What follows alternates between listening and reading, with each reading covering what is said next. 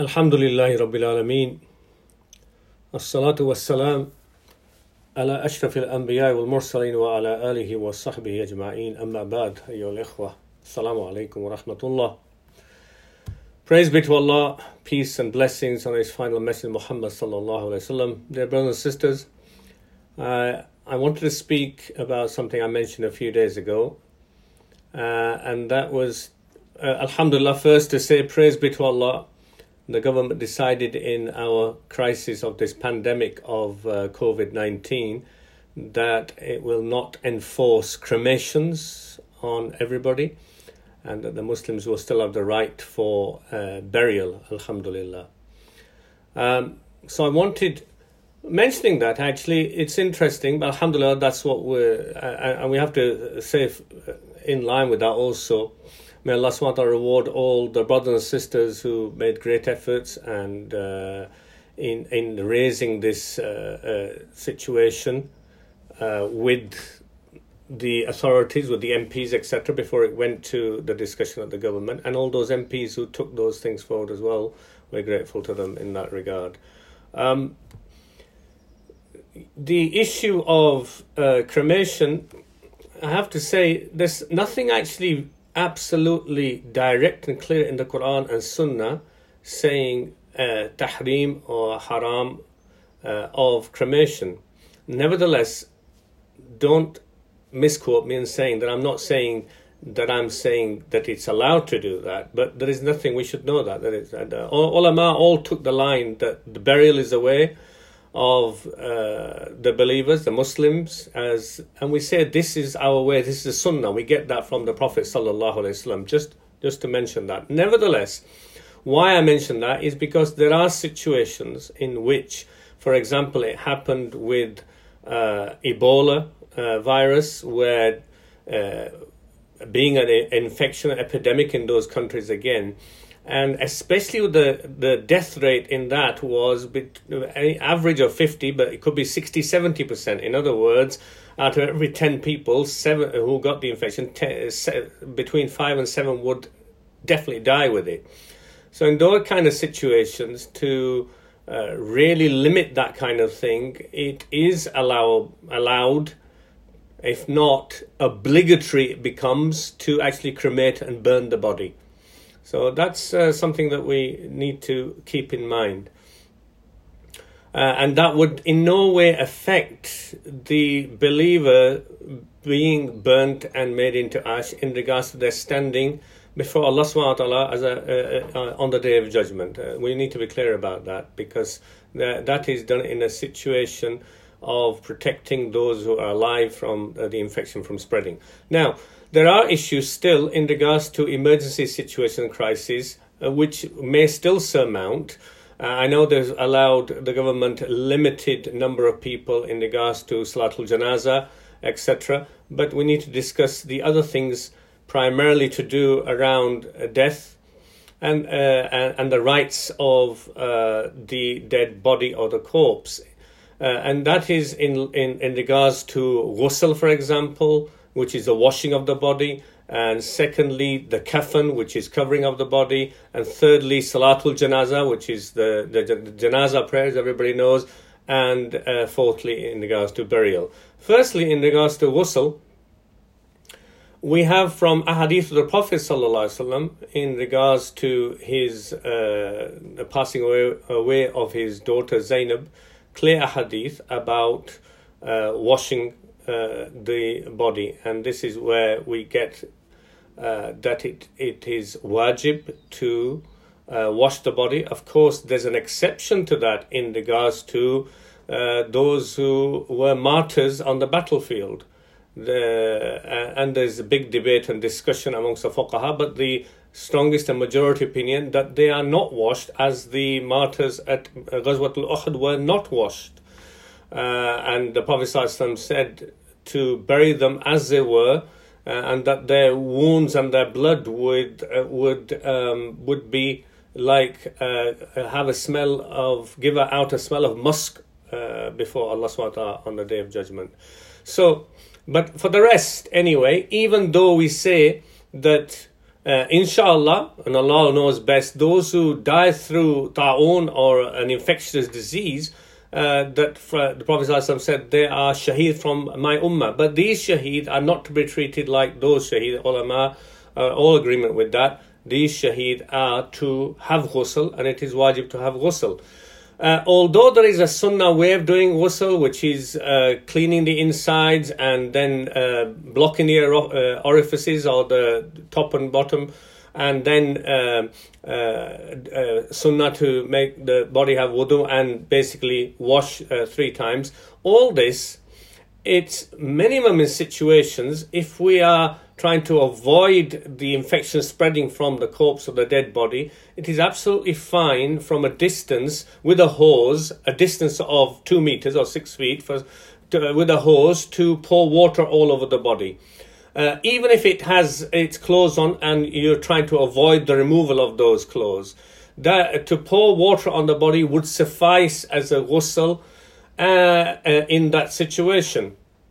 Some people say it is fine to you uh, to do tayammum. Now, tayammum is an issue when water is not available. Water is not available, uh, uh, or in the case of an illness where putting water on the body would be harmful, whether in wudu or, or, or for ghusl. However, this doesn't apply here because number one, there's no disease. The person's already dead. So there is, and there's no lack of availability of water. And actually, tayammum in this case is more dangerous than actually doing a washing from a distance. So I would say no, don't do your tayammum. The water can be poured on if possible, if it can be done at from a distance on the body just once, uh, uh, and that would suffice. Um, in a situation where that's uh, not been able to be done, or there's uh, logistics that can't uh, allow that to happen, it's also fine without ghusl, therefore, to cover the body and to move to the next stage of kafan. If the coffin's already been done and the body's in a body bag, there is no point going backwards and saying we have to do the ghusl, blah, blah, blah, or trying to do tayammum again uh, as has uh, happened in uh, there's some videos going around somebody trying to use tayammum with somebody who's got a kafan on them and putting uh, dirt on, on, on the body and actually touching which is uh, more dangerous in this kind of scenario situation. So no if it's if uh, there are principles in islam which are very important which come from the quran and hadith. And and those fiqh principles and usul and rules are then used. Al mushaqqa uh, tajlibu uh, taysir. In other words, the difficulty allows the ease, and this is the, the religion of ease. Yuridullahu bikum al yusr. Allah subhanahu says in the Quran, Allah wants to make things easy uh, for you. Wala yuridu bikum al usr. It doesn't want to make things difficult for you. Prophet sallallahu alaihi wasallam saying, Inna hadha din yusr. This surely this deen, this Islam way of life is made easy. So in situations where it becomes difficult, then things are put aside. So ghusl can be put aside in a similar uh, manner in regards to difficulties. Now coming to kafan, um, of course kafan, eh, which means really uh, kafan means covering or wrapping up, and that's its uh, basis to, uh, to cover the whole uh, body. Uh, the idea of using three white sheets uh, for a male and five white sheets uh, for the female uh, is the most uh, commonly accepted by majority ulama. Nevertheless, we should know in regards to kafan that um, there's difference of opinion on this as well. The idea of five white sheets for the female came from a single hadith, which there's ikhtilaf on amongst the muhaddithin. Some say it is weak. At best, it is Hasan, which is good, not even the level of Sahih and Hujjah. But majority of ulama took from it, and this is a hadith to do uh, uh, of the uh, the kafan, uh, the covering of the Prophet's daughter Umm Kulthum, uh, uh, and the hadith of Layla. some muhaddithin have mentioned it as Umm Atiyah.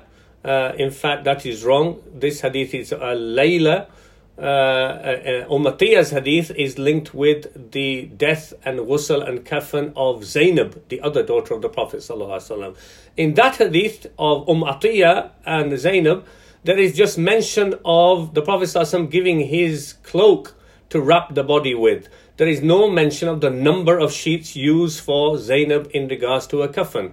Only in the hadith, which is not so strong, but it is it can be taken. Like I said, there's difference opinion on it.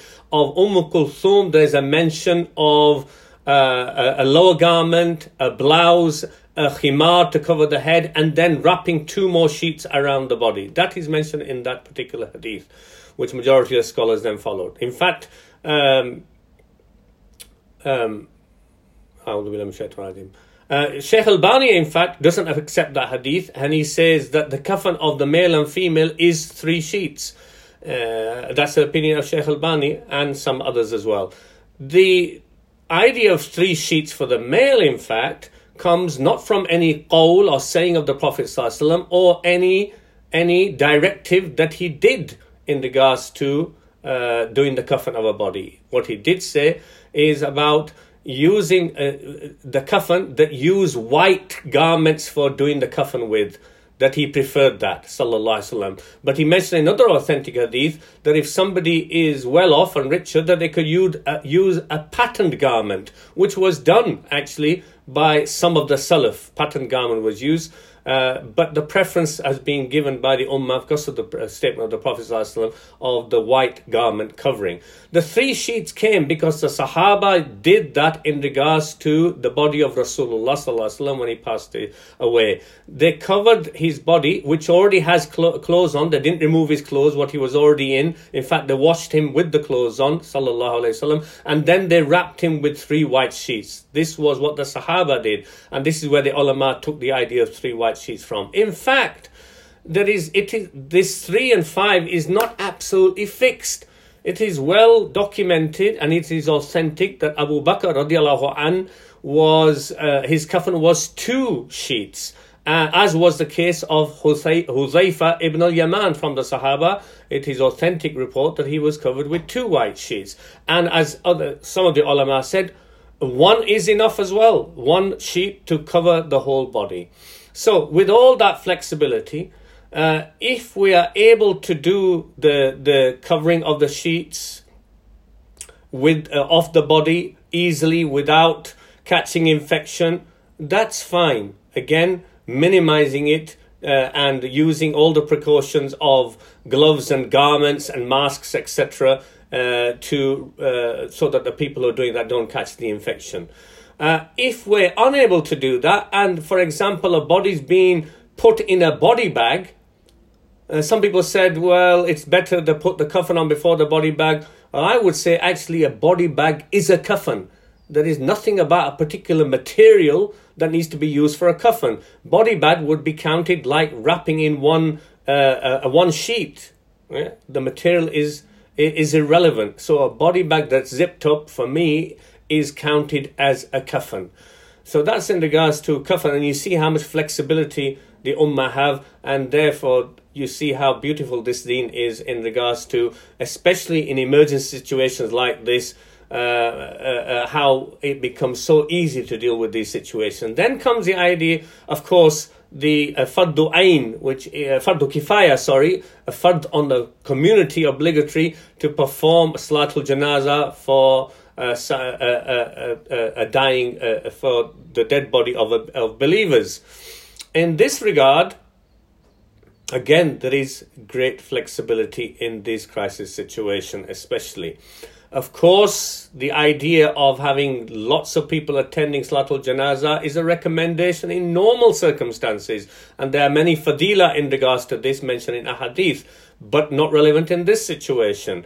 Uh, uh, Salatul Janaza can be performed by uh, just a couple of individuals, and that would uh, remove the uh, the the wajib of fard from the rest of the community, any blame from the rest of the community, if just a couple of people uh, did salatul janaza uh, for a believer. And in this situation, it wouldn't take away from any of the uh, uh, of the goodness and shafa'ah or intercession on behalf and du'a of the believers who are not able to attend a massive janaza prayer because of the crisis situation. Allah subhanahu knows that and takes all that into account. We must be clear about that.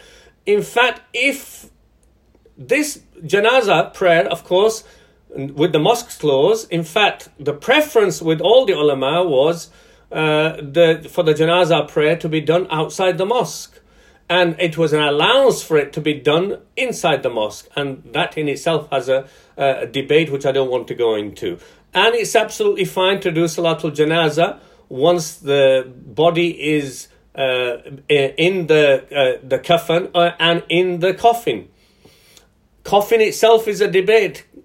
There is nothing clear cut from the Quran and Sunnah which stops a believer's body being put in a coffin and buried like that. But one can have a preference. It wasn't done at the time of Rasulullah, but nothing came clear cut. Uh, things came clear cut about making the grave, building on the grave, and uh, and cementing the grave over and building stuff on it, etc., etc. But nothing in regard to putting a box uh, uh, in the grave and the body in the box. So we don't say that there is any problem with that. So coming back to Salatul Janaza, it is fine to do Salatul Janaza at the graveside. This is documented in various ahadith of the Prophet ﷺ, from the Prophet ﷺ. One is in regards to uh, the the uh, the black lady believer who used to clean the mosque, and when she died, the Prophet ﷺ, they didn't inform him. He found out later that uh, uh when he saw a fresh grave, they said he said, Whose grave is this? They said, This is so and so. She was the one who used to clean the mosque. Prophet said, Why didn't you inform me? They said, Ya Rasulullah, you were having your afternoon nap and we didn't want to disturb you. And he told the Sahaba off and said, uh, While I'm around, tell me. Remember, this is because the Prophet doing Salatul Janazah is different from Sahaba doing it. Sallallahu Alaihi Wasallam. So the Prophet lined them up at the grave the Sahaba who were with him, so they repeated the Salatul Janazah, and the Prophet ﷺ offered Salatul Janazah at the grave. He did that also, the Prophet ﷺ, um, for another Sahabi who they buried in the night when the Prophet ﷺ were asleep, saying they didn't want to disturb him. So the Prophet ﷺ again led Salatul Janazah for that Sahabi uh, uh, uh, uh, at the graveside. So we have clear evidence that it is fine for doing Salatul Janaza, even with a couple of people at the graveside. Uh, that would be a even if situation became more emergency that it was too much risk and that salatul janazah couldn't be done and even if it was done then salatul janazah can be al ghaib can be done in other words in absence where the family and friends and members are unable to reach the the go to the mosque unable to go to the even to the graveside to do the salatul janazah then it can be done at home in small groups, in bigger groups, or even as individually, Salatul Janazah can be done. There's all basis for all of this uh, from our deen, and all of it is acceptable. Aside from that, doing dua, nobody's prevented from doing that. Dua for the deceased. Uh, uh we know this is going to be uh, very difficult for, for, for family members, especially uh, in this kind of situation, but these are all allowances uh, for them uh, uh, and through doing Salatul Janazah and dua for the deceased, Allah subhanahu wa ta'ala we pray will give comfort to the, the, the close, near and dear ones uh, in, in regards to this. Uh, burial, of course, we've already said they're allowing burial. Burial can be done in emergency situations. The Sahaba said at the time of uh, Ghazwatul Uhud, Ya Rasulullah, for the 70 odd uh, Sahaba who have been martyred, we can't dig all these graves all at once. Yeah, we haven't got the ability. So the Prophet said, make the graves deeper and bury them three at a time uh, in the graves. So we have that flexibility of mass graves, of burying multiple people uh, of the believers in a grave. That's absolutely fine. Uh, capacity in Muslim graves is limited.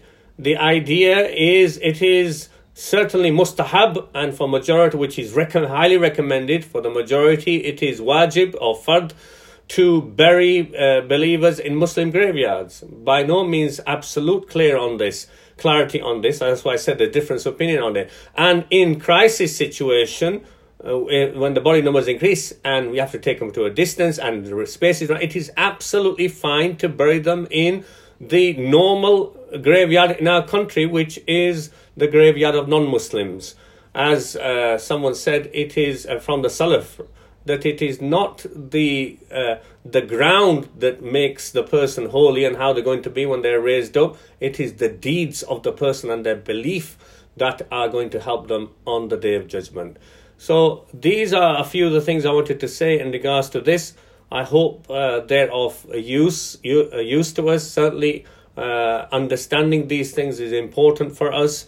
Uh, and just to remind us again uh, of this beautiful deen that Allah subhanahu wa ta'ala sent us uh, saying La yukallifullahu nafsan illa wus'aha that Allah subhanahu wa ta'ala doesn't put a burden on any soul except that it can bear it. Um, so this uh, this deen is uh, about when difficulty arrive, arrives it opens up and becomes easier and those are the the the uh, the, the fuqaha they use these very important rules uh, to allow things to happen. Uh, uh, uh the, another principle taken from that. الضرورات تبيح المحظورات they say that absolute necessity of a situation and crisis makes halal that which is haram normally that which is haram that haram can sometimes be obligatory for example somebody who's dying uh, uh, of starvation it not only is allowed for them to use to to eat haram and eat, for example, pork or khanzir in that situation, uh, enough to keep them alive, but it becomes obligatory for them to actually eat uh, that in that situation. May Allah SWT guide us, help us. وآخر دعوانا الحمد لله رب العالمين فالسلام عليكم ورحمة الله وبركاته